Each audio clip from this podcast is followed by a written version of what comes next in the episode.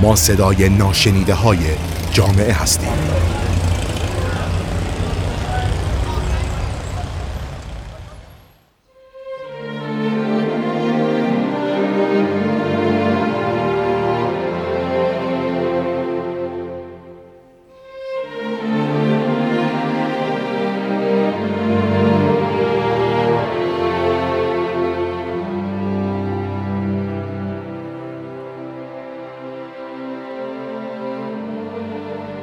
سلام من فاطمه نظری بسیار خوشحالم با این بخش از رادیو اطلس که به کتاب العاده ارزشمند تربیت بدون فریاد می‌پردازه همراهتون هستم. مطالب کتاب در دو اپیزود مرور میشه که این اپیزود اولش هست. حال ادوارد رانکل مشاور و درمانگر خانواده نویسنده کتاب هستند و اکرم کرمی کار رو ترجمه کردن انتشارات صابرین هم اون رو به چاپ رسونده. خوشبختانه نسخه الکترونیکی کتاب هم در فیدیبو موجود هست. نکته خیلی جالبی که نویسنده در اول کتاب اشاره می‌کنه اینه که هدفش رو از نوشتن این کتاب آرام کردن دنیا بیان می‌کنه. مطمئنا چالش هایی که در بحث تربیت فرزند وجود داره میشه گفت یک تجربه مشترک برای همه والدین هست. همه ما به طرز باور نکردنی نگران تصمیم گیری و آینده فرزندانمون هستیم. و این ممکنه باعث بشه اونقدر روی فرزندانمون تمرکز کنیم که متوجه نشیم نگرانی بر ما غالب شده و ما رو وادار به واکنش های احساسی و نسنجیده می‌کنه. وقتی ما مسائل احساسی برخورد می‌کنیم در واقع داریم پسروی می‌کنیم یعنی به رفتارهای رشد نیافته عقب گرد می‌کنیم. با فریاد زدن، تهدید کردن و ترساندن میشه سرانجام کودک رو به تسلیم و اطاعت وادار کرد. ولی خب به چه قیمتی؟ در این صورت ارتباط ما با فرزندمون قرار چطور پیش بره؟ و در واقع حاصل این مدل رفتارها چی می‌تونه باشه؟ دو تا حالت پیش میاد. تو حالت اول فرزندان ما یعنی حاصل تربیت ما فرزندانی میشن بله قربانگو که منیت خودشون رو فدا کردن. در واقع ما آدم آهنی ساختیم که طبق یک برنامه از پیش تعیین شده داره عمل می‌کنه. و این نکته کلیدی که انتخاب بخشی از رشد و در واقع خود رشد هست رو ندید گرفتیم. حالت دوم اینه که ممکنه فرزندان ما در چارچوبی که ما براشون تعیین کردیم قرار نگیرن و تقیان کنن. در واقع ما یک شورشی و یاقی رو تربیت کردیم. که مطمئنا هر دو حالت حالات مطلوبی نیستن. ما معمولا در واکنش احساسی به اطرافیان هم کنترل خودمون رو از دست میدیم. مثلا یک بازیکن معروف بسکتبال به اسم بونزی ولز به علت یک انجام حرکت زشت نسبت به یکی از طرفداران تیم مقابل جریمه میشه. وقتی ازش سوال میشه که چرا این کارو کرده جواب میده که راستش اگه اون طرفدار کمی حرفه‌ای تر بود احتمالا من این کار رو انجام نمی‌دادم. خب حالا اگه بخوایم این واکنش رو تحلیل کنیم سوال اول اینه که چه کسی داره پول می‌گیره که اونجا باشه؟ و در واقع چه کسی قراره که حرفه‌ای عمل کنه؟ همه ما گاهی به خطا واکنش های هیجانی خودمون رو به دیگران نسبت میدیم. اینجا یه مثال جالب می‌زنه توی کتاب. اینکه میگه توی شنیده ها هم داریم اینکه از همون ابتدای خلقت بشر همیشه سعی می‌کرده که یه مقصری برای کارهاش پیدا کنه. حضرت آدم ابتدا حوا رو مقصر خوردن میوه ممنوعه می‌دونسته. بعد خدا رو که چون حوا رو آفریده و حوا هم تقصیر رو گردن مار انداخته. بنابراین تعجبی نداره که قابیل برادرش رو به خاطر حسادت و خشم می‌کشه. چون الگوی رفتار واکنشی بر دیگران از همون آغاز با بشر همراه بوده. خب حالا ببینیم که اصلا منشأ واکنش های احساسی به طور ویژه در خصوص با فرزندانمون چیه و در ادامه اینکه در قبال اون چه کارهایی رو می‌تونیم انجام بدیم. اکثر ما هیجانی بدتر از عجز و سردرگمی نمی‌شناسیم. ما می‌تونیم ترس، خستگی، نگرانی یا خشم رو تحمل کنیم. اما هیچ چیز مثل درماندگی ما رو از پا نمی‌تونه بندازه. وقتی احساس می‌کنیم نمی‌تونیم با شرایط کنار بیایم و اونو کنترل کنیم یا اون چیزی رو که باید انجام بدیم به پایان برسونیم احساس سردرگمی می‌کنیم. گاهی حس می‌کنیم بیش از توانمون تحت فشاریم بیش از اونچه که باید خودمون رو متعهد کردیم و اونطور که باید با ما همدلی و از ما قدردانی نمیشه. اینا یعنی عجز و سردرگمی.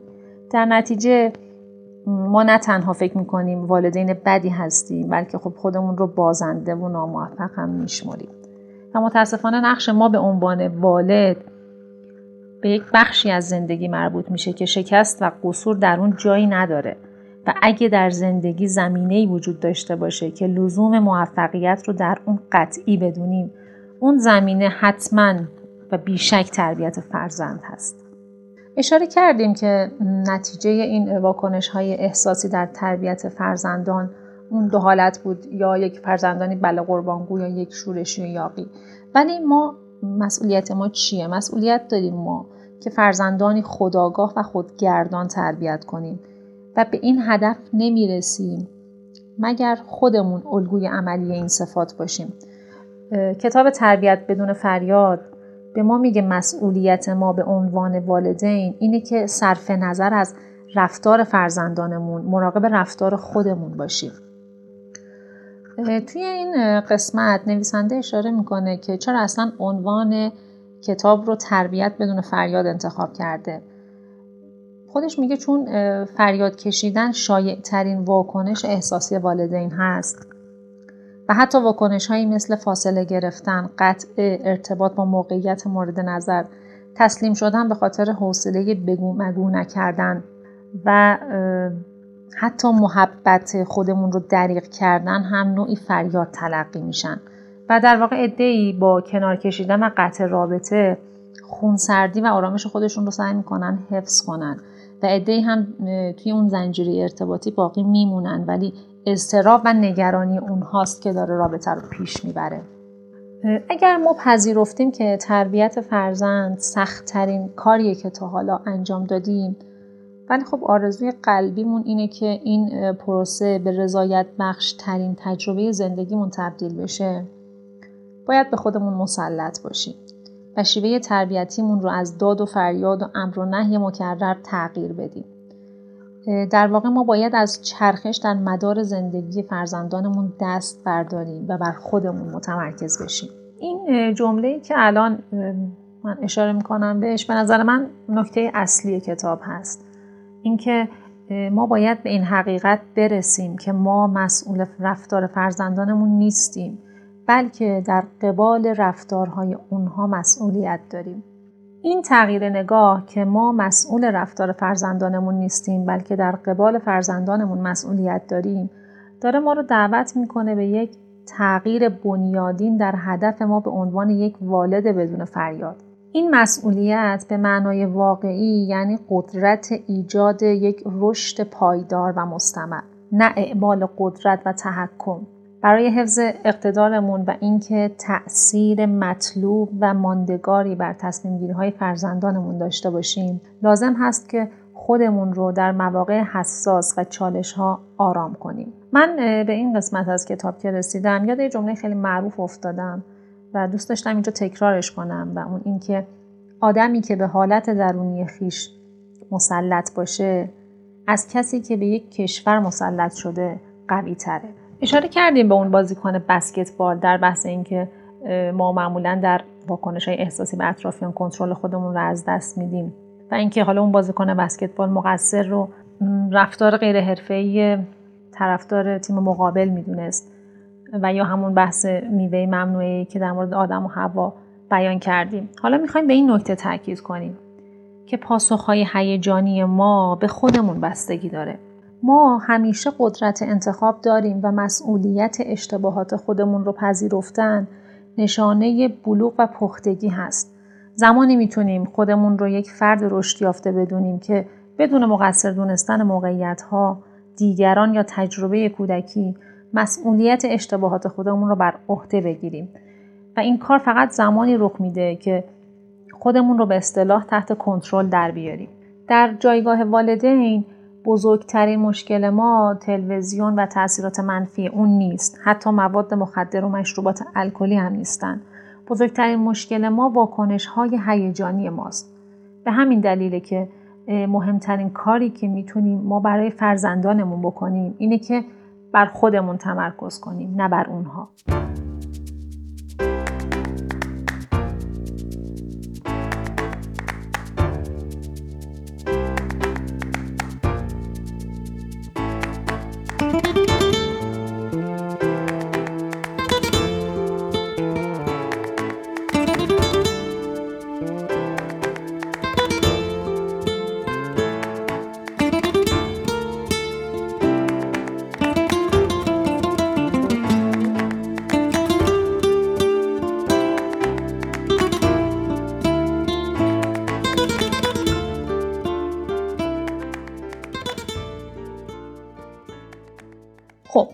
توی این قسمت قبل از اینکه مطالب جدید رو شروع کنیم بخوایم یه مرور سریع به مطالبی که گفتیم و داشته باشیم این بود که از اهمیت حفظ خونسردیمون به عنوان والدین گفتیم و اینکه نگرانی که بابت تصمیم گیری های فرزندانمون داریم می‌تونه غالب بشه به ما و در نهایت منجر به واکنش های احساسی و نسنجیده بشه.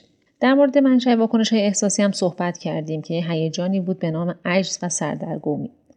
در نهایت اینکه باید تغییر بدیم. هدفمون رو به عنوان یک والد بدون فریاد و تمرکز رو از سمت فرزندانمون به سمت خودمون برگردونیم.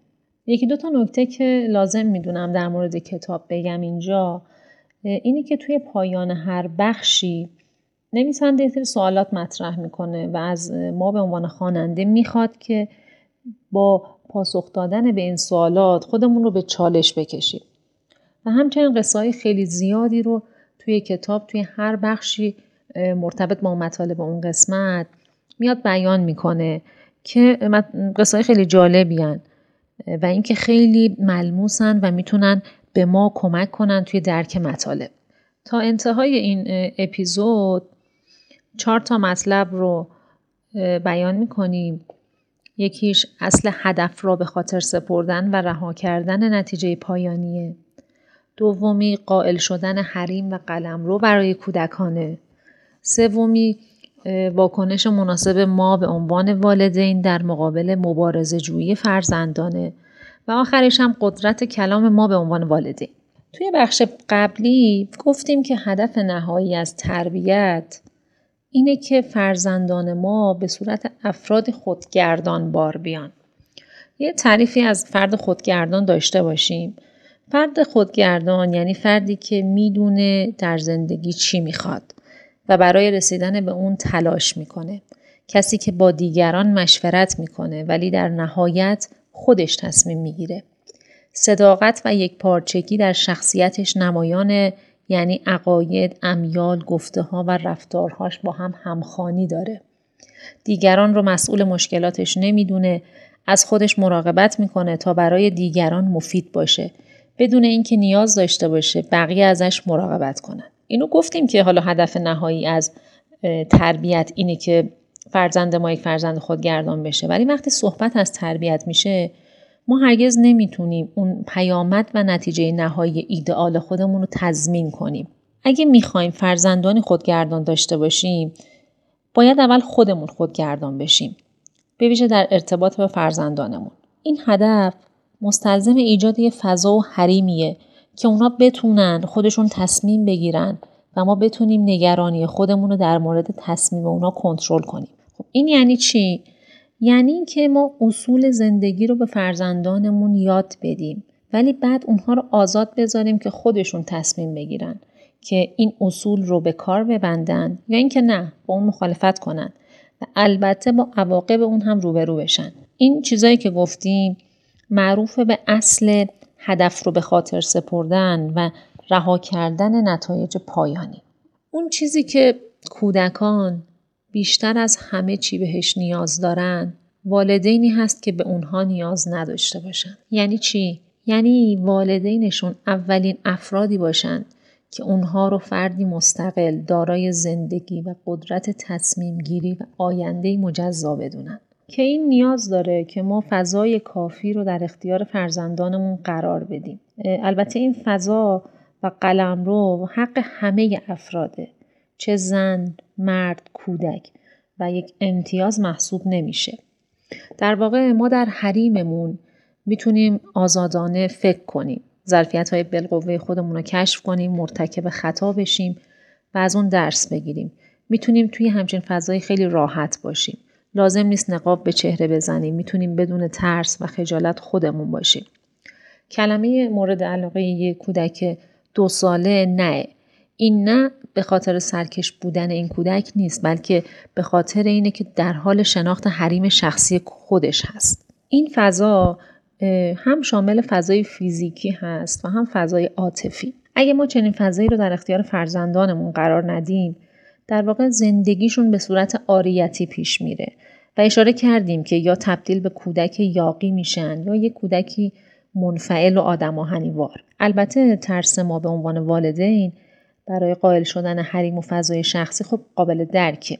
با توجه به سن فرزندمون باید یه حد معینی از جدایی و حریم شخصی رو براشون قائل باشیم. یه سری روش ها رو توی کتاب برای ایجاد حریم شخصی گفته که من به یه چند تاش اشاره می‌کنم. یه موردش اینه که حریم و خلوت خصوصی فرزندمون رو محترم بشمریم. همونطور که ما انتظار داریم بقیه این مورد رو در مورد ما رعایت کنن. در زدن و اجازه گرفتن رو انقدر تکرار کنیم که به شکل عادت در بیاد. حتی اگر نه از فرزندمون شنیدیم بگیم خب باشه ما میریم و بعدا میاییم. اگه ما فکر کنید دائم به اتاق فرزند نوجوانمون سرک بکشیم که بخوایم چیزی رو پیدا کنیم در واقع فقط داریم به اون یاد میدیم که اشیا رو ماهرانه تر قایم کنه. به انتخاب های فرزندانمون احترام بذاریم. برای فرزندانمون توضیح بدیم که با پولهاشون چه کارهایی رو می‌تونن انجام بدن. ولی اجازه بدیم در نهایت خودشون تصمیم بگیرن که چطور خرج کنن پول رو. به سوالات و مشکلات فرزندانمون سریع پاسخ ندیم. فرصت بدیم که اونا تقلا کنن. در واقع با این کار ما بهشون فرصت رشد و نوآوری رو داریم میدیم. اجازه بدیم مخالفت خودشون رو با ما ابراز کنن و حتی تشویقشون کنیم در این خصوص. شاید برای خیلی از والدین سخت باشه ولی این می‌تونه موجب بشه یک احترام متقابل عمیقی در روابط بین فرزندان و والدین ایجاد بشه.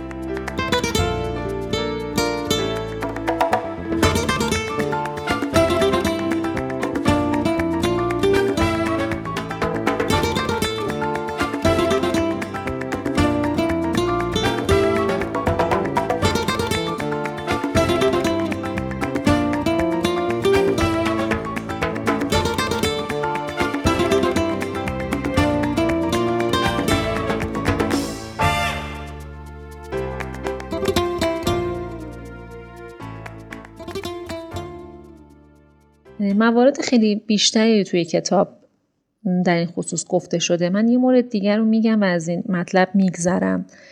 خیلی راجع به احساساتشون نگرانی و بیقراریمون رو ابراز نکنیم.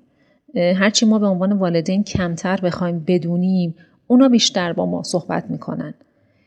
ما ابراز تمایل بکنیم یعنی نه اینکه بی تفاوت باشیم. تمایلمون ابراز کنیم که ما دوست داریم در مورد احساساتشون صحبت کنیم هر وقت اونا خواستن. و این کار رو بدون اصرار و با خونسردی انجام بدیم. این مطلبی که الان می‌خوایم راجع بهش صحبت کنیم به نظرم مطلب خیلی جالبیه و راهکارش یک راهکار عملیه. تو زمانهای قدیم وقتی یه شوالیه دستکشش رو جلوی پای دشمن مینداخت در واقع داشت اون رو به مبارزه دعوت می‌کرد. برداشتن دستکش نشانه قبول دعوت بود. در مورد تربیت هم همین گونه هست.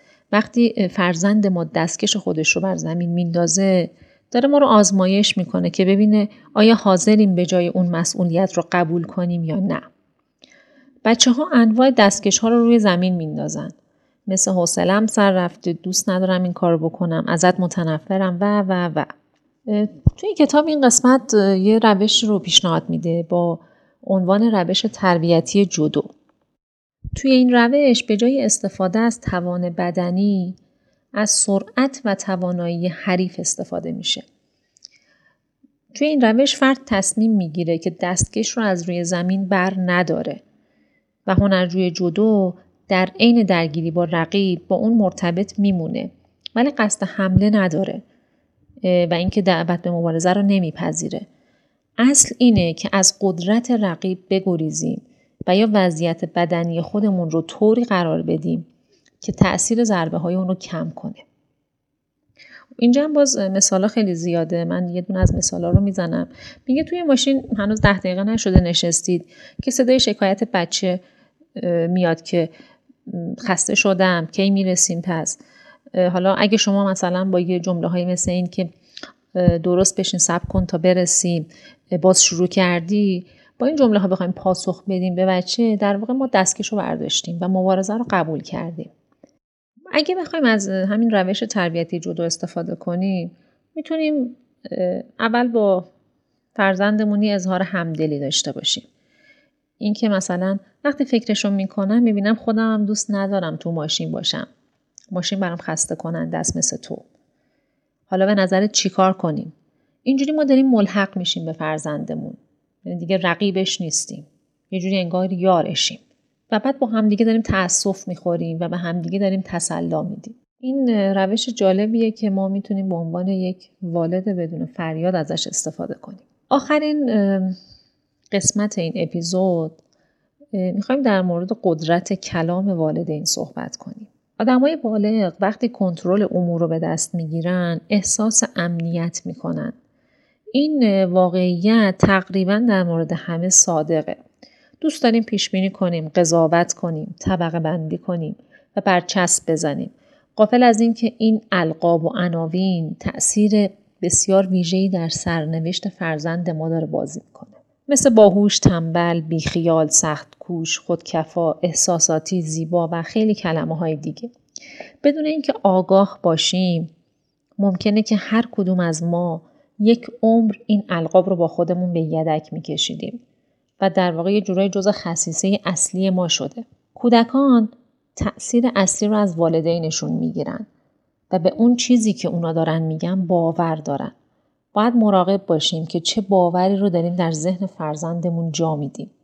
البته این القاب معمولا بر اساس ویژگی هایی که در فرد دیده میشه نسبت داده میشه.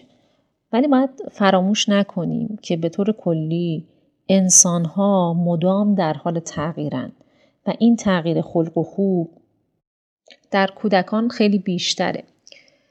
بزرگی میگه ترجیح میدم ذهنی داشته باشم که از شگفتی باز باشه تا اینکه با باور بسته باشه. ما وقتی به فرزندمون یک لقب رو میدیم به شدت داریم اون رو محدود می‌کنیم. کلمه های خشنی مثل همیشه، هرگز، تمام مدت، مرتبا رو از گنجینه لغات خودمون حذف کنیم و به جای اون از یه سری کلمات انعطاف پذیرتر مثل بعضی وقتها استفاده کنیم. قطعیت باعث ایجاد تعصب میشه و مسیر خلاقیت رو مسدود می‌کنه. از مقایسه و پیشگویی اجتناب کنیم و اجازه ندیم دیگران هم در مورد فرزند ما همچین کاری رو انجام بدن. این اپیزود تموم شد. توی این اپیزود از اهمیت حفظ خونسردی و آرامش در مقابل کودکان صحبت کردیم. از اصل هدف رو به خاطر سپردن و رها کردن نتایج پایانی صحبت کردیم. گفتیم که باید قائل بشیم یک حریم و قلم رو برای کودکانمون. در مقابل مبارزه جوی فرزندانمون از روش تربیتی جدو گفتیم و در آخر هم بحث قدرت کلام والدین رو داشتیم. امیدوارم که تا اینجای کتاب با مطالب ارتباط لازم رو برقرار کرده باشین و بتونه براتون این روش ها کاربردی باشه. دو بخش دیگه کتاب باقی مونده که من توی اپیزود دیگه در خدمتتون هستم. روز و روزگارتون خوش.